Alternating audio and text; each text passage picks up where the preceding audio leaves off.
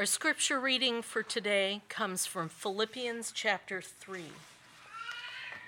Finally, my brothers, rejoice in the Lord. To write the same things to you is no trouble to me and is safe for you. Look out for the dogs, look out for the evildoers, look out for those who mutilate the flesh. For we are the circumcision who worship by the Spirit of God and glory in Christ Jesus and put no confidence in the flesh, though I myself have reason for confidence in the flesh also. If anyone else thinks he has reason for confidence in the flesh, I have more. Circumcised on the eighth day, of the people of Israel, of the tribe of Benjamin, a Hebrew of Hebrews. As to the law, a Pharisee.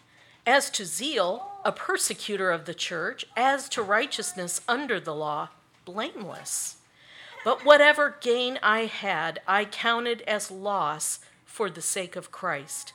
Indeed, I count everything as loss because of the surpassing worth of knowing Christ Jesus my Lord. For his sake I have suffered the loss of all things and count them as rubbish in order that I may gain Christ and be found in him, not having a righteousness of my own that comes from the law, but that which comes through faith in Christ, the righteousness from God that depends on faith that I may know him and the power of his resurrection and may share his sufferings, becoming like him in his death, that by any means possible I may attain the resurrection from the dead. Not that I have already obtained this or am already perfect, but I press on to make it my own because Christ Jesus has made me his own. Brothers, I do not consider that I have made it my own. But one thing I do, forgetting what lies behind and straining forward to what lies ahead, I press on toward the goal for the prize of the upward call of God in Christ Jesus. Let those of us who are mature think this way. And if in anything you think otherwise, God will reveal that also to you. Only let us hold true to what we have attained. Brothers, join in imitating me and keep your eyes on those who walk according to the example you have in us. For many of whom I have often told you, and now tell you even with tears, walk as enemies of the cross of Christ. Their end is destruction, their God is their belly, and they glory in their shame with minds set on earthly things. But our citizenship is in heaven, and from it we await a Savior, the Lord Jesus Christ, who will transform our lowly body to be like his glorious body by the power that enables him even to subject all things to himself. This is the word of the Lord if you were here at the time of the Sunday school hour, you may have experienced a little bit of, of what we're going to talk about today. Uh, there was a discussion at that time about the necessity of the exchange our life for Christ's life, Christ's life for our life. And Christ makes us that offer. He has that as a fundamental aspect of the, the gospel, and that salvation actually, that is what it fundamentally is. Salvation is not just a declaration of pardon that your sins are forgiven and that you have escaped condemnation and that you now have life with God, but it is an actual exchange of that life. The justification is done on the basis of faith, and that faith is a grace gift, as Ephesians 2 says. But that is not the only aspect of salvation. Along with that faith is a transference, where I am given the opportunity to have the life of Christ apply to my life, and, in, and for that, Christ also is willing to take my sin and my shame. And so, in this passage today, as we're pursuing this, this uh, season of Lent, as we're pursuing a, an, an environment or a, a lifestyle these few weeks before Easter of examining what exactly is it that Christ came to do and to provide for us, it's helpful to look at the apostolic witness of what exactly a Christian walk lived out looks like. And that's exactly what Paul gives us today in this reading in Philippians 3. He's providing essentially a testimony of what has happened for him. These are indicatives, these are things that are demonstrated as already having take, taken place. But as soon as he explains some of those things, he then begins to call us into that very same walk. And so today's message is about receiving righteousness, that is, receiving the righteousness of Christ, which is given to us on faith, on the basis of faith, not as a reward for faith, as we're going to see, although the, you can read it, if you read it uh, in precisely, you can come away with that understanding. But receiving that righteousness, entering into it, and then walking according to it, not walking in such a way as to earn it, nor add to it. And it's important to understand that that reception of the righteousness is not done as a reward, but rather it's done as the starting point, the foundation for Christian walk. So, as Christians, as we think about how do we live out our faith, it has to be grounded in a righteousness which is alien to us, it is foreign to us. It doesn't arrive, derive from us, nor is it earned by us. And I hope to be able to unpack that today. So, first, we're going to look at the fellowship which exists in Christian life. Uh, our church is called Grace Christian Fellowship, and the reason it's called Grace Christian Fellowship is we seek to be those who would empower you to be able to pursue the life of God. And then the connote uh, the word fellowship connotes or or implicates that there is a mutual life that we have as brothers and sisters. It is not a life that is lived in isolation. It's not a life that is individualistic, nor is it self directed or self focused. It is otherly focused, and it is directed by the tools of God's grace, which are His Word, His Spirit, and His church. And so, that idea of true Christian fellowship, Paul begins this chapter uh, explaining exactly how the Christians are to understand how does their life together work? What is it made up of? And what, what are those things which are not apart? And then which are those things that are necessary and, uh, and right to have in that fellowship. We're going to look at the righteousness of faith, as Paul explains, the righteousness which he says is he's eager to receive, he's desirous of. From there, we're going to look at how he then begins to, to talk about a walk or a pursuit of that. Normally, that's ter- used, uh, a, a term is used of that called sanctification. If you've never heard that word before, it's just a, a, large word for the idea of how is it that, or an, an understanding of how do Christians begin to live out the righteousness which they have received. And, and the idea of sanctification is that, especially in, in the New Testament epistles, is one of progressive unveiling. That is, as I continue to walk with Christ, his life should be becoming made manifest in my life. So after that, Paul then begins to call these Philippian Christians, these Christians at the city of Philippi, to imitate him. And I, I want to look at a few what I call, what I like to refer to, it wasn't my term, but I like to refer to these as sacred cows. Uh, in Hinduism, uh, our brother Anvesh knows frank, uh, quite clearly, they, they, they revere cows and they, they think they're holy. And so it's a, sacred cows is a term in English parlance or English speak to, to talk about those things which are doctrines that we esteem highly, but they're actually no doctrines at all. I want to look at one of those uh, today that I would just encourage you to pluck right out of your mind, get rid of it, and dispel with it, and never use it again. Um, and it has to do with Paul's command to the Philippian Christians to imitate me. And uh, that's a high calling. And so, this, this high calling that Paul sees is worth rejecting everything else in life. And we're going to now take a look at some of those aspects. Right at the beginning of this chapter, Paul says, It is right for me to remind you of these things, and it is safe for you. Many of us as Christians, we, we've bought into a false assurance that basically has translated to, I can coast. I'm good. I'm saved. Paul says that it's right for him to remind them and it's safe for them, which implies that there is some sort of spiritual danger at work in these in the lives of these Christians. It is not just it should not just be assumed that you're in a in a peaceful time. If anything, the New Testament witnesses contrary to that idea. That over and over again, Paul uses the imagery and metaphors of war. Wartime is is absolutely intense. It, it's not a, a, time in which you assume that you're just safe and that you're just uh, able to to go about your life.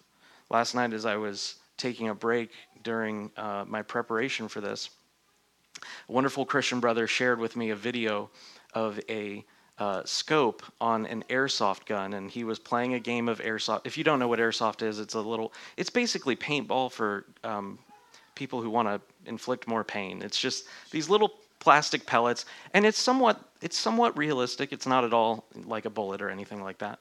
And over and over again, this guy is is using a airsoft gun, and he's sniping people across the field who are sitting there, not taking cover, just out in the open and one after another person has this dumbfounded look after getting hit with this plastic pellet of where did that come from? And I was just sitting there thinking to myself, this is amazing that, you know, they knew they were in a context of this game. It wasn't like he was shooting at people who weren't in the field. They were all in camo, they all had their own guns, and, and they were caught off guard because they didn't assume that they could be touched at that, at that uh, distance. And so Paul says this is a safe thing for the Philippian Christians. This is something that they need to take to heart. It's something that provides security. And so he, he writes that, that it is safe for them to hear these things again, and then he begins to give some warnings about the nature of Christian fellowship. Uh, in verse 2, he says, Look out for the dogs.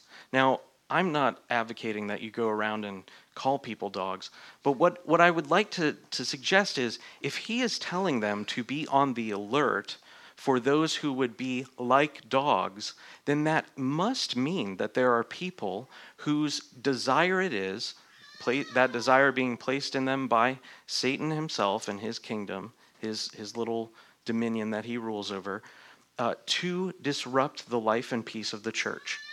If there are dogs coming in, that means they are we're susceptible to that. He says, "Look out for the dogs. Look out for evildoers. Look out for those who mutilate the flesh." One of those sacred cows in, in evangelicalism right now is the refusal to name names of false teachers and false preachers. I would just encourage you that there really are false teachers at work, especially on the national scene, and you should not simply blindly receive every teaching that you hear. Just because it is on the radio, and in fact, one of the great indications of its danger is that it's on the radio, and especially if it's on the TV, is, is that there are people who are trying to get in and disrupt the life and the fellowship that exists in the church. Paul says that these people are dogs, and he's referring to them as those who the book of Proverbs says return to their folly. The book of Proverbs says that one who returns to his folly is like a dog who returns to its vomit. Now, this is what I, what I love about the scriptures is that it's so beautifully clear in its imagery.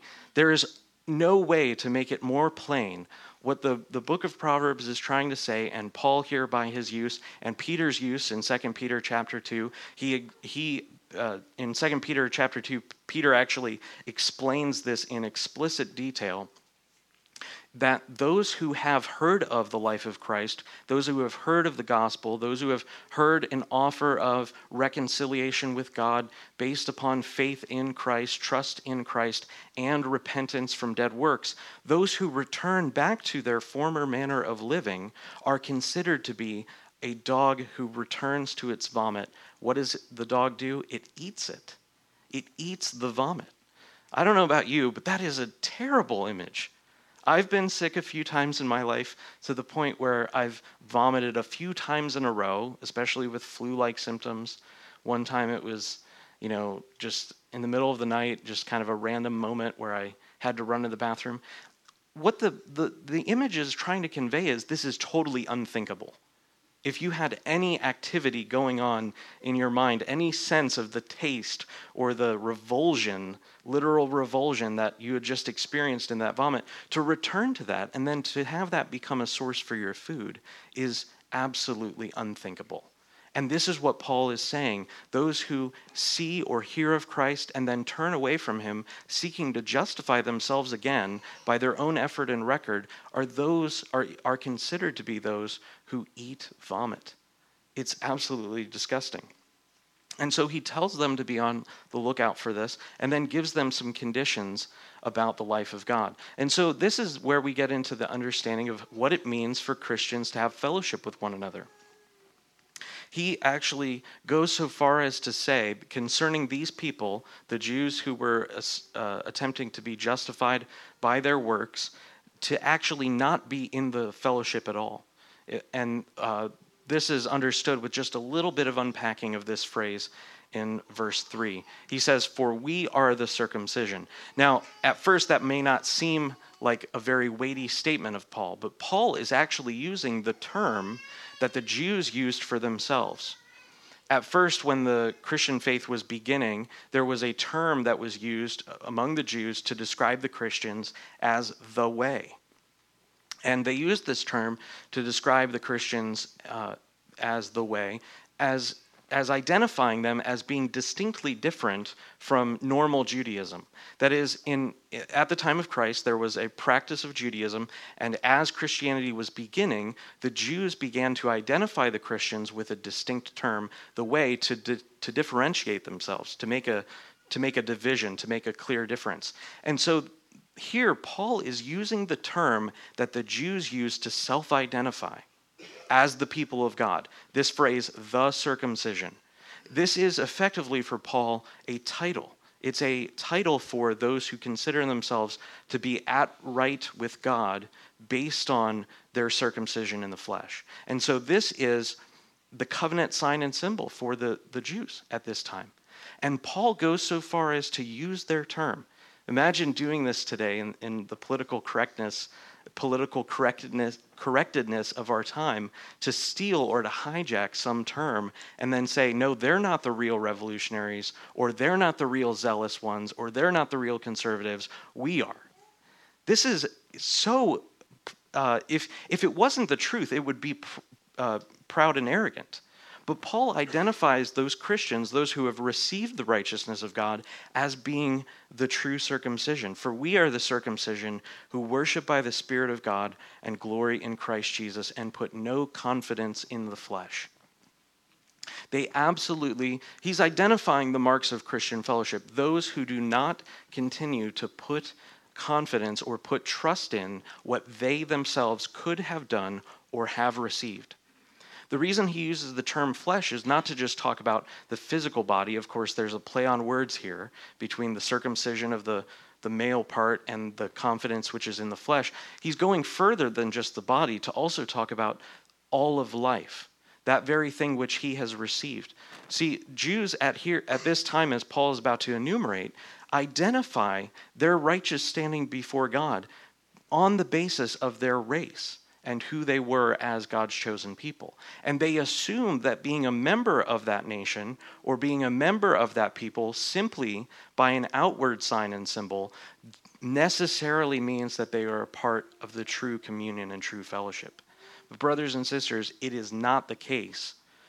There's a common phrase in, in modern parlance just because you go to McDonald's, it doesn't mean you're a hamburger. That's exactly what's going on here. Paul is making a distinction between those who have a physical outward sign and those who have true fellowship in God.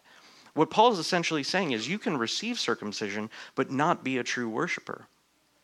And this is especially true today. You can have all the trappings of Christianity, you can attend church every week, more than once a week, even if you wish, but that does not mean you have become a part of this life and fellowship in God, those who worship in spirit and truth.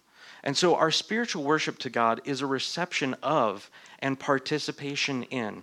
I want to make that very clear. It's a reception of righteousness, which comes to us by faith, and that is a participation in, or it's a communion in, that very righteousness which we have received. That's what it means for Paul to say that he puts no confidence in the flesh. And we're going to see exactly as he unpacks that through the rest of the chapter. So, changing my locus or my center of trust from Christ to myself is ultimate folly. But rather putting it in Christ and not putting it in myself is true spiritual worship. Uh, as Christians, we do not just consider worship to take place on a Sunday morning, it envelops and includes all of life. And, it, and with that idea, with that understanding, we have to see that it not just is what we do externally, but also how we think about God and how we think about our relationship with Christ. If, although you do have a life and a relationship with God, and you are beginning to see Him and understand Him more clearly, if you persist in maintaining a mode of thought which says, I'm really in charge and this faith is really a result of my effort and my pursuing Him, then you do not know Him as you should, as Paul says later in this chapter. The work of Christ is so central to the faith that it demolishes everything else in life that's hard to understand, but essentially what I mean is every other thing other than Christ Jesus is not a component of your faith. That is, it's not something that started you in the faith. It is only the central work of Jesus Christ that our foundation, that the foundation of our faith is placed upon. Verse 4 Though I myself have reason for confidence in the flesh also, if, every, if anyone else thinks he has more reason for confidence in the flesh, I have more. What Paul's saying is, I have rejected everything that which was saying I had a good report or a good, something that was, would commend me to God whether it's a, particular aspect of life or heritage, those things that we have done or those things that we've been born into and received, Paul rejects all of it as not counting an iota on the scale cons- compared to the glory of Jesus Christ. When Paul is making an estimation of the scenario, when he's evaluating and, and comparing his life and analyzing his life, his walk with Christ, he says all that he would have counted as gain, he is considering it to be loss. He's considering it to be worthless. And we're about to see in a few moments an even more wonderful image of what uh, Paul is describing self righteousness to be. We saw the one who turns back to self righteous as a dog who returns to its vomit. So, if that wasn't disgusting enough, we're going to look at another uh, image here. But before we get there, look at exactly what Paul identifies as those things which he could have placed confidence and indeed used to place confidence in. That he was circumcised on the eighth day. That is according to the law of God. And just to indicate this aspect of receiving a faith, receiving a tradition, uh, just in case you were not aware, you cannot circumcise yourself on the eighth day. it, it is something that is done to you. The obedience of Paul's parents was something that Paul looked to as his religious pedigree. He was of the people of Israel, of the tribe of Benjamin. Again, those things you cannot decide. Those things are simply received by you. You don't choose in which culture or time to be born in. Those are things which God has sovereignly determined for you. Of the people of Israel, of the tribe of Benjamin, a Hebrew of Hebrews, as to the law, a Pharisee.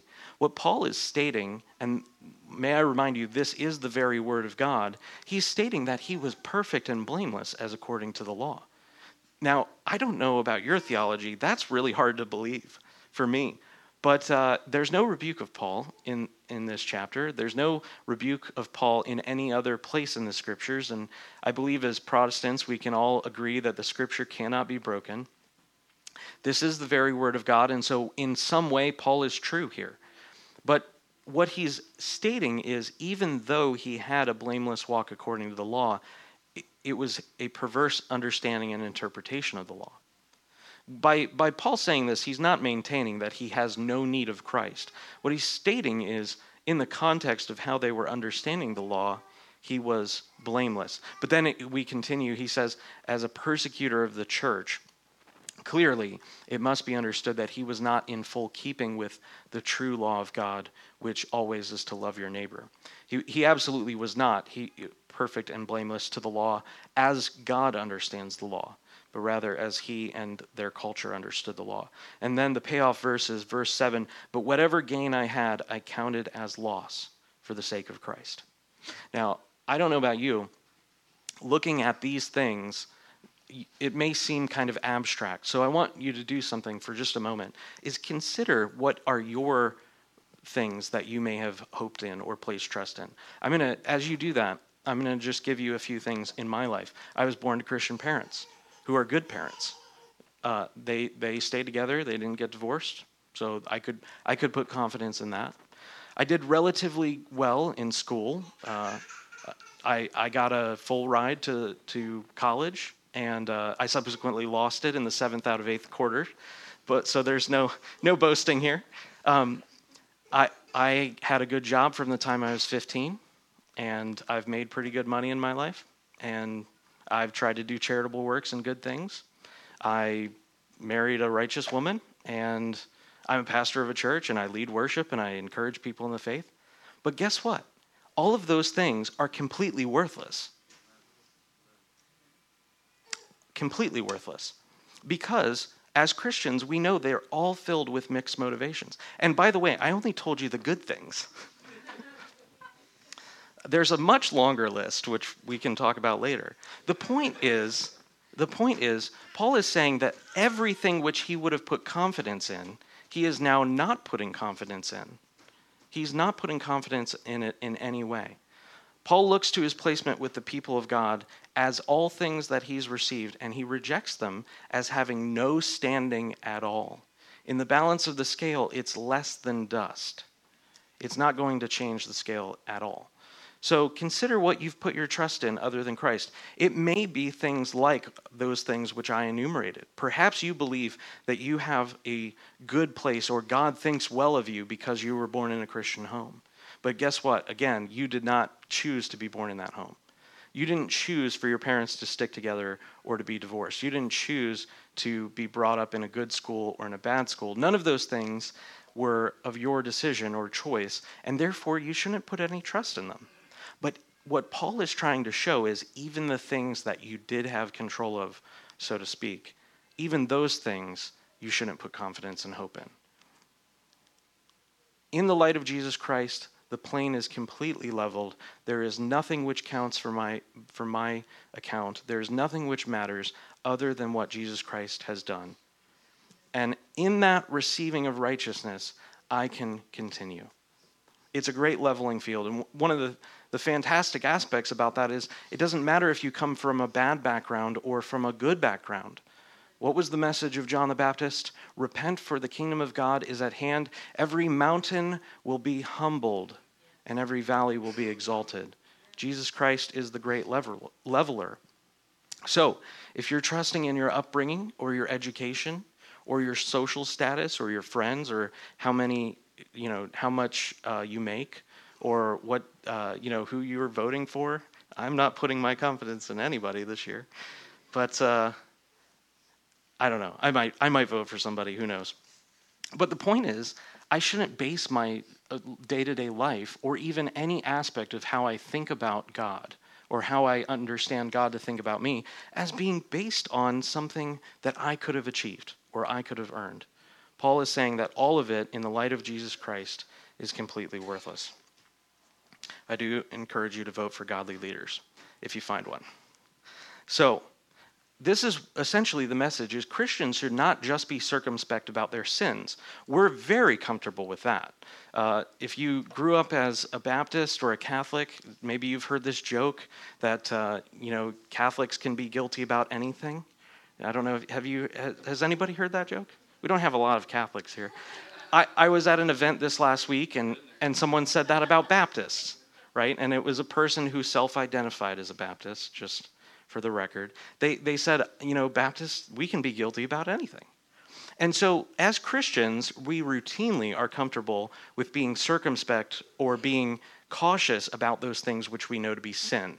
That is, we know this is wrong, we know this is against the Word of God, and so we should not at all be boasting in that, but rather we should rightly repent from it, experience rem- our, the remorse of, of um, after the sin and then renounce it and walk in newness of life. But beyond that, we should be even more willing to be circumspect about those things that we consider to be good works. Like I like a, the litany of things which I just named, all of those things have this subtle deception in them, even if done in the right motive at the time. Is after the fact you think to yourself, "Well, that was really good, wasn't it?" See, this is how the devil works. He doesn't just attempt to tempt you with bad things; he also tempts you with pride. And if this is a new idea to you, I would submit that actually this is a great stronghold in your life. If you do not routinely examine your motivations after the fact and see, see that there is a temptation to be proud in, that, in the doing of that thing, then I would suggest that you're missing out on a major aspect of temptation from the enemy. This is like those, those kids I saw on that video I mentioned earlier, just sitting in their, in their fort and being sniped out of left field, uh, out of nowhere. This is what it is like for a Christian. There is a war going on. We are to be circumspect. There is a temptation just as much as it is to be ashamed of sin as to be proud in our good works. And those good works, although they be done in a right motivation afterwards, can be a great source of temptation. So, true love for my neighbor must be done in through and for the love of God. It cannot be done for self. And Paul then begins to bring this out as he calls these Philippian Christians to imitate him. Verse 8 Indeed, I count everything as loss because of the surpassing worth of Christ Jesus my Lord. For his sake I have suffered the loss of all things and count them as rubbish in order that I may gain Christ. I don't often like to go and look at many translations at one time. But I would just encourage you that although I'm not a King James onlyist, I think the King James is much better in this verse. Because the word for rubbish is frankly an imprecise translation. The word for rubbish is the Greek word which would be translated today as crap. And lest you think that I have now sinned in the house of the Lord, that is what the word means.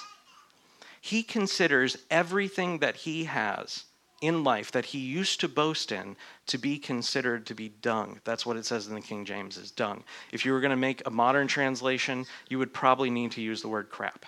There are other words which are more crass than that, which would probably be more appropriate. The point is to offend the religious heart with the word. And so Paul is using this term explicitly. He's using this term to describe those things. And a few times in my, my pastoring, people have said, well, if this is the case, then how can I ever know that I'm pleasing toward God? And what I said to this person when they when they asked the question this time concerning this passage and the passage where it says that all of our righteousness is as filthy rags, it's not that as Christians we cannot do good things that are pleasing to the Father. But what, what Paul is saying here is when we take those good things and we hold them up to God and say, God, this is what I want to be considered upon, this is how I want to be evaluated, this is how I want to be judged, it's those moments in which our righteousness is demonstrated to be filthy. It's those moments in which those things which we could have boasted in become so shameful as to be considered to be fecal matter just to give another illustration of how detestable this is, if you've ever spent any time on a farm, you know what stepping in a cow pie is. We have these other types of pies, they're cat pies. Uh, as you may know, Dayton has a feral cat problem, and all the time, all the time, every single week at our house, there is a cat in our backyard. Uh, later on, I may commission you to come and watch watch my backyard for cat duty. But a few weeks ago, I stepped in some cat turd and then, then did not notice. I did not notice. Although my sensory, uh, you know, my nose was functioning that day, I just wasn't aware of it. And then I walked inside. And I walked inside and I then proceeded to move. If you've been to my house, you might know where I, I came in the back door. I walked through the living room into the kitchen and then from the kitchen into the front room, or I guess that's the living room, dining room, kitchen, front room, and walked over a brand new carpet that I had just bought the week before. Now, now here's why I'm, I'm emphasizing this. It took about 30 minutes to clean up. And if you've ever smelled cat poop, it is the most aromatic of all poops. It was horrifying. It was horrifying. But this is what Paul is intending to convey. As scandalous as it sounds, this is the word in the original text that Paul is intending to use to demonstrate when we uphold our things, those things which we have done, as being the basis for our standing before God, that is what it is like. It is like living in and spending time with cat poop. Now, I want to explain this because I fear that although you may intellectually agree with that, you say, okay, that makes sense. I will trust in Christ and not trust on myself. Where the rubber meets the road with this issue is not at the intellectual doctrine, it's at the day by day heart moment when, after treating your wife or husband terribly or your children terribly, in those moments, you feel tempted to be so filled with shame that you doubt your p- position with God brothers and sisters, it's not on the basis of your effort. Same as after you do something that you consider to be good, whether or not God thinks it's good is another matter.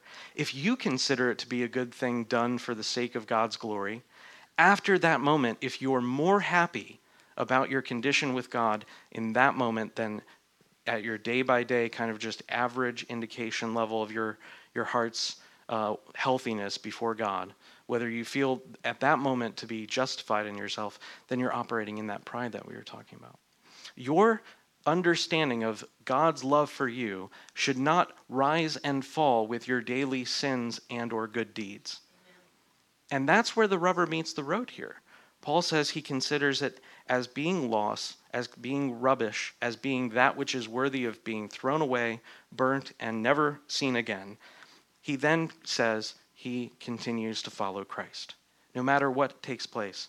Now, if you are truly in Christ, you do not hear that admonition to not allow your heart to rise or fall based on your good deeds as not licensed to continue in your sin, but all the more ammo to run from it into the pursuit of Jesus Christ. Verse 10, he says, In order to know him and the power of his resurrection, being united in the sufferings uh, becoming like him in his death. So Paul exam- abandons those things which he used to esteem and he calls them to be dung.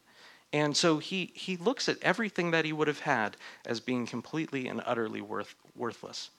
And so, really, to, in order to follow Christ, you have to give up everything. And then here come the objections. Well, everything? Like, my, what about my job? Well, you know, now I'm married. Do I have to? Yes, everything. Jesus Christ said, If anyone comes to me and is not willing to hate his mother, brother, sisters, etc., he's unworthy to be my disciple. And yet we assume that our familial allegiance, our family allegiance, is a deeper weight than our Christian conviction. Brothers and sisters, if you are not willing to have everything removed from your life, I mean everything. Just to give an example, read the book of Job everything in your life removed. If you do not esteem Christ more than that, you are unworthy to follow him. Modern Christianity is appealing to get as many people to become Christians as we can, and yet we've lost the central core of a, of a gospel which Christ himself exhibited when he did not follow after the rich young ruler. Whenever you consider something in life to be more important than obedience to Christ, it is like the rich young ruler walking away from Jesus. I think it's important to remember Jesus did not pursue after the rich young ruler. There are those who esteem Christ as being a low thing, being unworthy of their time or, or the loss of certain things. Paul says it's all on the table. There's nothing which is off limits. And so the righteousness of God, which is found in Christ, is greater than anything else. And the righteousness of God in these verses is not done on, is not given to you, granted on the basis of faith. Now, I want to state again, I love the English Standard, but again, I think there's just an imprecise translation here.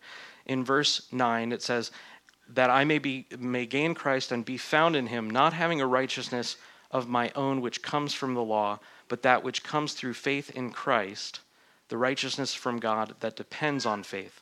The word depends there in other translations is usually translated as according to. So the righteousness of God is not a conditional thing, it's not conditionally dependent on faith. It's not conditionally dependent. I don't have to have faith in order to then receive the righteousness of God. The righteousness of God is done according to faith. In the New American Standard, it's translated exactly the same way as in the King James the righteousness which is of God by faith. Not according to faith, not dependent on faith, not as a reward for faith.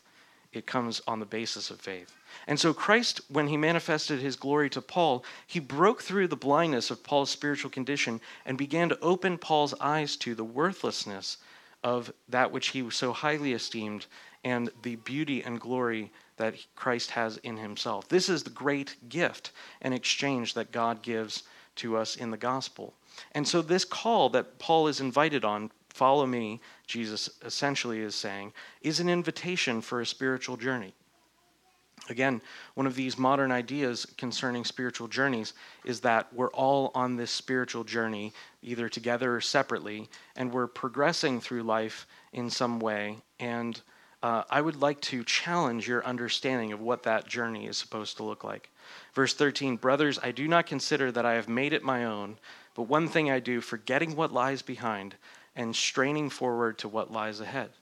This is so important as Christians, especially those who did not grow up in the Christian faith or grew up in a context that was somewhat damaging or, or uh, destructive to you um, or to your family or, or what have you. Paul is showing that even if you have something good to boast in, you should forget it. You should per- move, move past it and press on to Christ verse 14 I press on towards the goal for the prize of the upward call in God in Christ Jesus. And then he gives a test. In verse 15, Paul himself gives a spiritual maturity test. He says, Let those of us who are mature think this way, and if in anything you think otherwise, God will reveal that also to you. I love Paul's confidence in the Holy Spirit. He says that if you are a believer and you are thinking in an imprecise way, about your condition before God, that God the Spirit will come and reveal it to you. I love that. That's a wonderful thing, especially as a pastor. Because we all have these areas in which we still esteem ourselves as being commendable toward God. There's nothing that commends us towards God. It's God's sovereign choice. Verse 16 Only let us hold true to what we have attained. Now, Paul's statement here in this verse, in verse 12, not that I have already obtained this or am already perfect, he is not adopting the language of the modern false humility uh, culture that we have going on today. That, that same tolerance spirit, which would suggest that all religions are equal or all faith claims are equal. And it's not at all this the language of what modern uh, what modern uh, people use when they are talking about spiritual journey. Have you have you heard this term used in maybe your friends have used this or maybe people on you know Facebook or Twitter have used this or in your conversations with other students at your schools or or other friends have they ever used these sorts of languages uh, or terms such as well I'm just you know on a journey towards faith or another, especially the, the cult of Oprah likes to use this term I'm seeking spirituality. And, and there's this notion in which there's just this individually directed and individually focused perambulation through all these different religious faith claims and calls, and there's no particular journey or, or end or destination. There's no manner by which we go through this journey. It's just sort of you're seeking out God and you're seeking out what's right for you. That type of thinking is to be absolutely and thoroughly rejected. As Christians, we cannot entertain that notion at, in the least. It is not the case that Paul is saying, well, I just haven't attained to it yet, and there are other brothers and sisters of Christ who can really like help me correct a bunch of problems. No, Paul is saying that there is still an upward calling of God, but he's not renouncing or rejecting the center of the faith. It's not as if Paul is rethinking major doctrines and he's just kind of going about life and completely uh, open minded enough so as to let his brains fall out. No, Paul is saying that there is still an upward call, but it is continual progress. Modern people, if they if we were to write Pilgrim's Progress again, Pilgrim's Progress would just kind of end somewhere in the middle where he got diverted into like some hobby of of his own making and he just goes around in a quagmire of wondering instead of getting to the celestial city. There is a goal and a destination, and there is a manner by which we are to walk. It is not just some sort of self directed, self focused, uh, missional, uh, you know, missional effort. It's just uh, this kind of slurry of counterfaith claims, which can be either received or rejected, whatever is right for me. Not at all, not in the least. Christians are called to walk according to a particular manner, and they walk from glory to glory. They don't walk from glory to completely renouncing the faith and then returning to the faith, or by, uh, bypassing major sufferings. We walk from glory to glory through trial, through suffering, according to God, not according to how we wish to walk. Christians must grow and mature, especially as concerns our ability to live out what we believe or what we claim to believe. Christians should not be regressing continually and then every once in a while feeling like, well, I'm going to now clean myself up and return to Christ. Brothers and sisters, you were apprehended for a high calling, and that high calling is glorious. It is not something which can be stumbled into. One of my favorite quotations, I believe it's from A.W. Pink, is that holiness is not haphazardly encountered. As, as Christians, as those who are redeemed and sanctified and being sanctified, as Christians, we do not just routinely fall into holiness. It must be pursued. And so Paul gives us the way in doing it. In doing so, in going on this spiritual journey, we do not let go of the center of the faith. And I define the center of the faith, of course, to be the scriptures and found in the creeds, but not just that, a understanding of and a practical outworking of the doctrine of the incarnation of Christ, which necessarily presupposes his eternality. That is, there is no incarnation without the Son of God being divine and also co eternal with the Father and the Spirit. And so, by saying the incarnation of Christ, I mean God did come in the flesh. That's the litmus test of all heresy, especially in, when you consider the historical founding of the faith. All historical heresies at, in the first few centuries were always on our understanding of who Jesus Christ is. God came in the flesh, walked as a man, paid for our penalties on the cross. That then that idea of the doctrine of the incarnation then leads us to the necessity of repentance, the necessity of redemption. And then from there, the righteousness which comes by faith, not as a result of my efforts or attempts to approach God. So, therefore, as those who have an upward call to Christ Himself, we should not rest on the progress of yesterday. This is so easy, especially if you have been walking with Christ for any length of time, especially a few years, if you've been pursuing after God. You kind of begin to sense, well, I'm now pretty mature. I understand the scriptures pretty good. You know, I have a few things in my life that are set up right. You know, I, am married, I have a job. These, whatever you're saying to yourself in those moments, put in your own particulars for, for yourself. Whatever you are hoping and trusting and resting upon, Paul says, forget it. Forget what lies behind and continue and pursue. Now, I'm not saying become an unfaithful spouse or quit your job.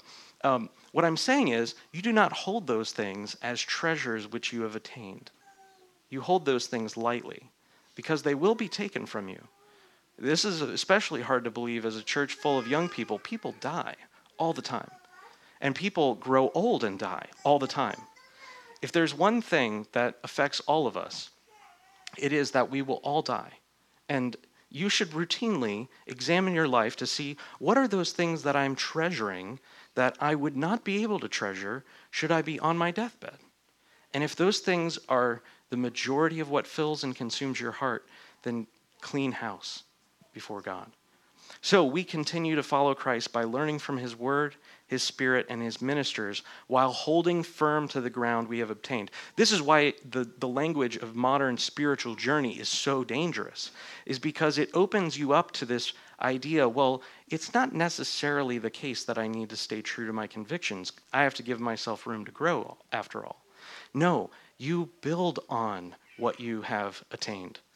by the grace of God. You do not reject the foundation, you build on the foundation.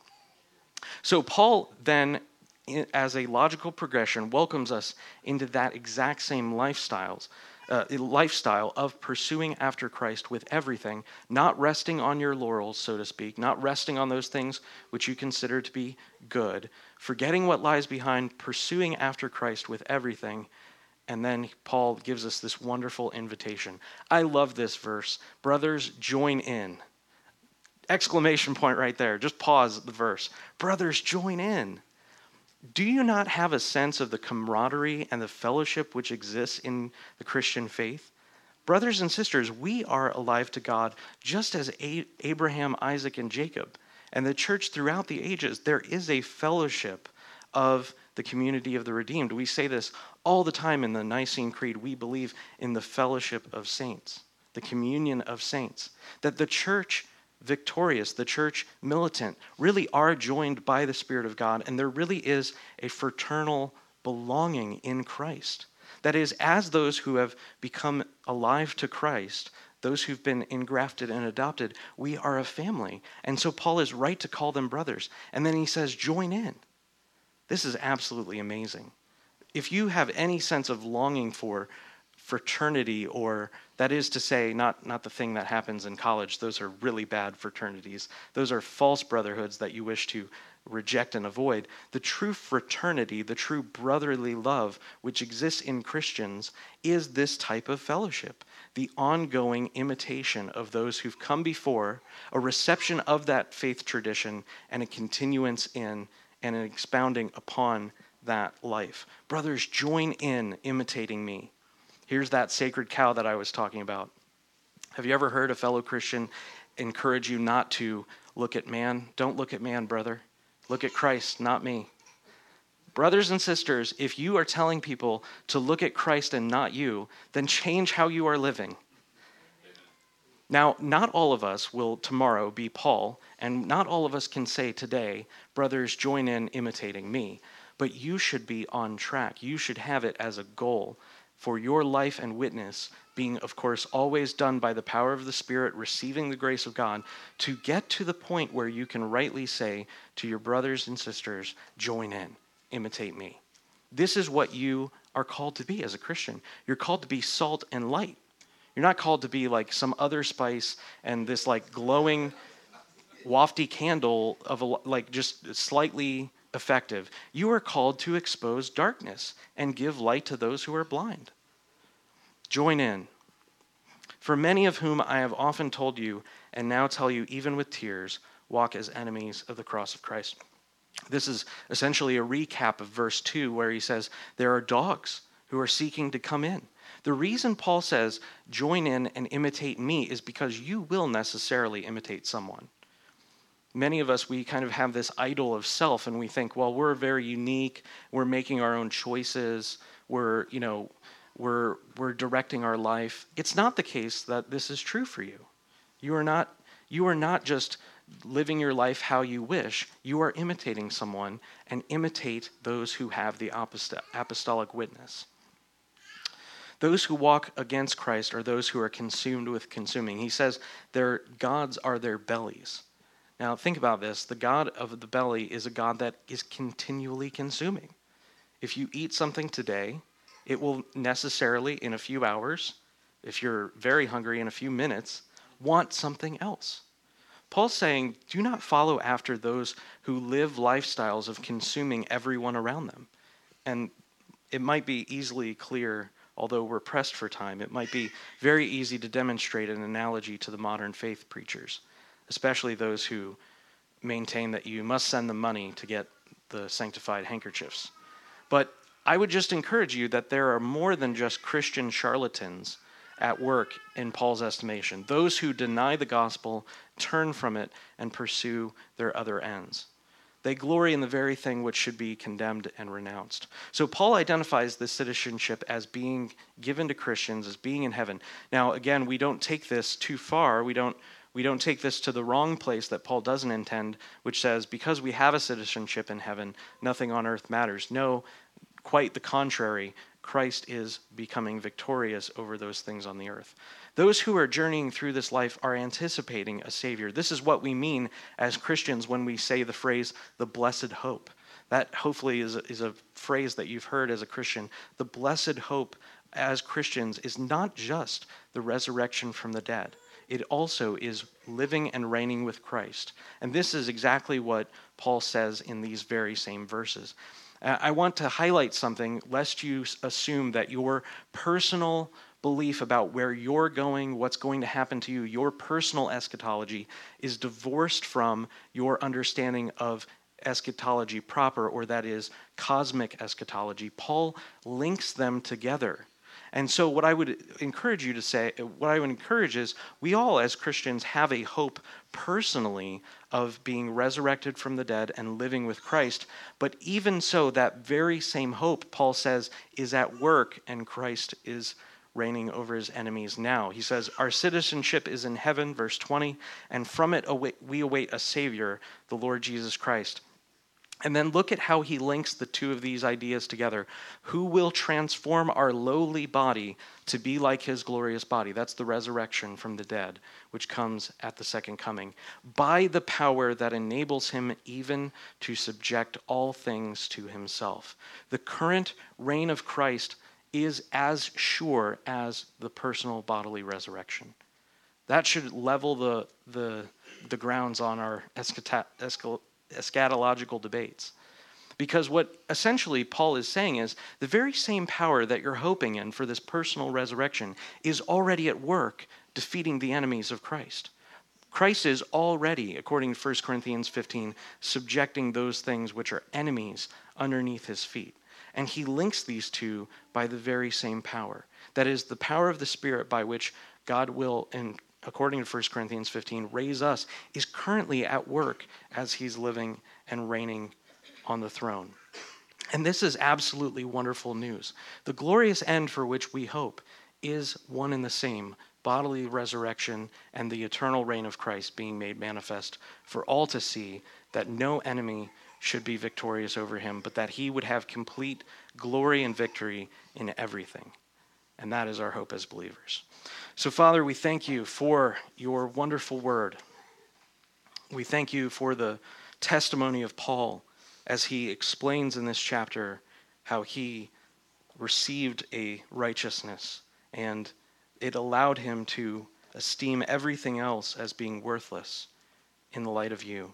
We ask you, God, that you would give to us a spirit of wisdom that would receive these things that Paul has testified to, that we would receive the apostolic tradition, that we would take up that call that Paul invites us to in a spirit of camaraderie and brotherhood, that we would join in and imitate the apostles and those who have continued in their tradition.